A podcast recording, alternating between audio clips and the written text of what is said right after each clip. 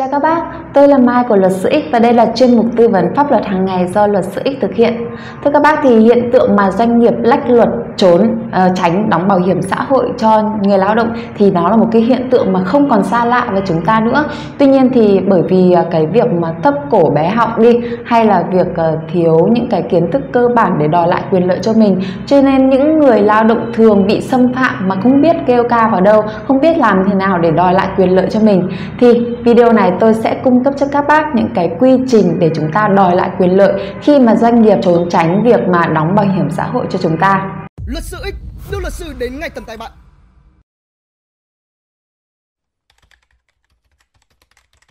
Trước tiên thì chúng ta cần phải làm rõ rằng là cái nghĩa vụ đóng bảo hiểm xã hội bắt buộc là nghĩa vụ của doanh nghiệp. Doanh nghiệp có trách nhiệm phải đóng bảo hiểm xã hội cho người lao động nếu như thuộc trong những trường hợp mà theo luật định. Các trường hợp đóng bảo hiểm xã hội bắt buộc này được quy định cụ thể tại Luật Bảo hiểm xã hội năm 2014. Cụ thể thì theo khoản 1 điều 2 của Luật Bảo hiểm xã hội năm 2014 có quy định về đối tượng bắt buộc người sử dụng lao động phải đóng bảo hiểm cho người lao động. Đó là trường hợp thứ nhất, đó là người lao động có làm việc theo hợp đồng lao động xác định thời hạn hoặc không xác định thời hạn, hợp đồng lao động theo thời vụ có thời hạn từ 3 tháng đến dưới 12 tháng. Trường hợp thứ hai, đó là người lao động có làm việc theo hợp đồng lao động từ đủ 3 tháng đến 12 tháng. Và trường hợp thứ ba, đó là cán bộ công chức và viên chức. Như vậy thì khi mà người lao động thuộc vào một trong những trường hợp như thế thì người sử dụng lao động có nghĩa vụ phải đóng bảo hiểm xã hội cho người lao động. Hành vi mà trốn tránh không chịu đóng bảo hiểm xã hội cho người lao động thì đó là một hành vi vi phạm pháp luật và nó đã vi phạm điều cấm được quy định tại Điều 17 của Luật Bảo hiểm xã hội năm 2014. Theo đó, quy định cụ thể Điều 17 thì các hành vi bị nghiêm cấm bao gồm: 1. Trốn tránh bảo hiểm xã hội bắt buộc, bảo hiểm thất nghiệp. 2. Chậm đóng tiền bảo hiểm xã hội, bảo hiểm thất nghiệp. Như vậy thì rõ ràng nếu như mà chúng ta phát hiện ra rằng là công ty doanh nghiệp của mình không đóng bảo hiểm xã hội cho mình thì chúng ta có quyền được khiếu nại, có quyền được đòi lại cái quyền lợi của chúng ta đáng ra được hưởng. Vậy thì quy trình khiếu nại như thế nào, đòi lại quyền lợi như thế nào thì chúng ta sẽ phải thông qua 4 bước. Bước thứ nhất, người lao động có thể khiếu nại lên ban lãnh đạo công ty, tổ chức công đoàn để đòi lại quyền lợi cho mình. Trong thời hạn 180 ngày kể từ ngày phát hiện mà chúng ta bị xâm phạm đến quyền lợi, ở đây cụ thể đó là công ty không chịu đóng bảo hiểm xã hội cho chúng ta, thì chúng ta trực tiếp khiếu nại lên cái ban giám đốc, cái tổ chức công đoàn. Đây là những người mà có thẩm quyền giải quyết những cái khúc mắc, những cái khiếu kiện của chúng ta khi mà chúng ta bị xâm phạm về quyền và lợi ích. Quy định này thì được cụ thể hóa tại khoản 1 điều 7 Nghị định 24/2018 của Chính phủ.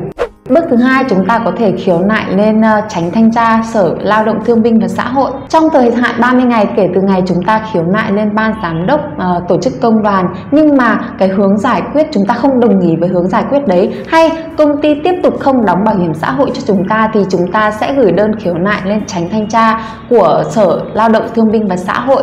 Lúc này thì Chánh Thanh tra sẽ có nghĩa vụ phải giải quyết yêu cầu bảo quyền và lợi ích cho người lao động. Quy định này thì cũng được cụ thể hóa tại Điều 20 của Nghị định 24/2018 của Chính phủ. Trường hợp thứ ba, đó là chúng ta yêu cầu cái hòa giải viên giải quyết cái công việc của mình. Con đường hòa giải thì thực ra nó không phải là một con đường bắt buộc trong cái tố tụng liên quan đến vấn đề lao động. Tuy nhiên thì để tránh những cái rắc rối khi mà chúng ta thực hiện cái thủ tục tố tụng thì chúng ta cũng nên xem xét cái hướng giải quyết như thế này. Hai bên cùng ngồi lại, có một cái tổ chức đứng ra hòa giải thì chúng ta có thể dễ dàng thỏa thuận với người lao động, xem rằng họ có thực hiện đúng cái quyền và nghĩa vụ của mình hay không.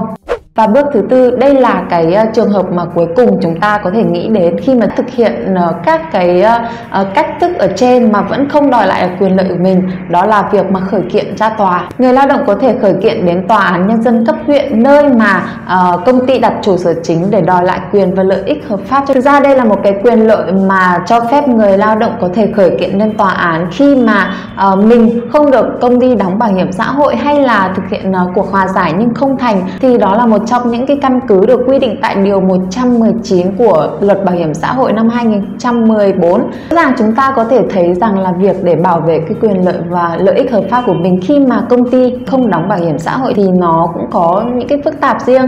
Bởi vậy cho nên là nhiều người lao động người ta không biết được cách thức để đòi lại quyền lợi. Hy vọng rằng thì video này sẽ giúp cho các bác có những cái kiến thức cơ bản nhất. Nếu như có những băn khoăn thắc mắc thì các bác có thể comment dưới video của chúng tôi, like, share, subscribe kênh để ủng hộ. Xin chào và hẹn gặp lại.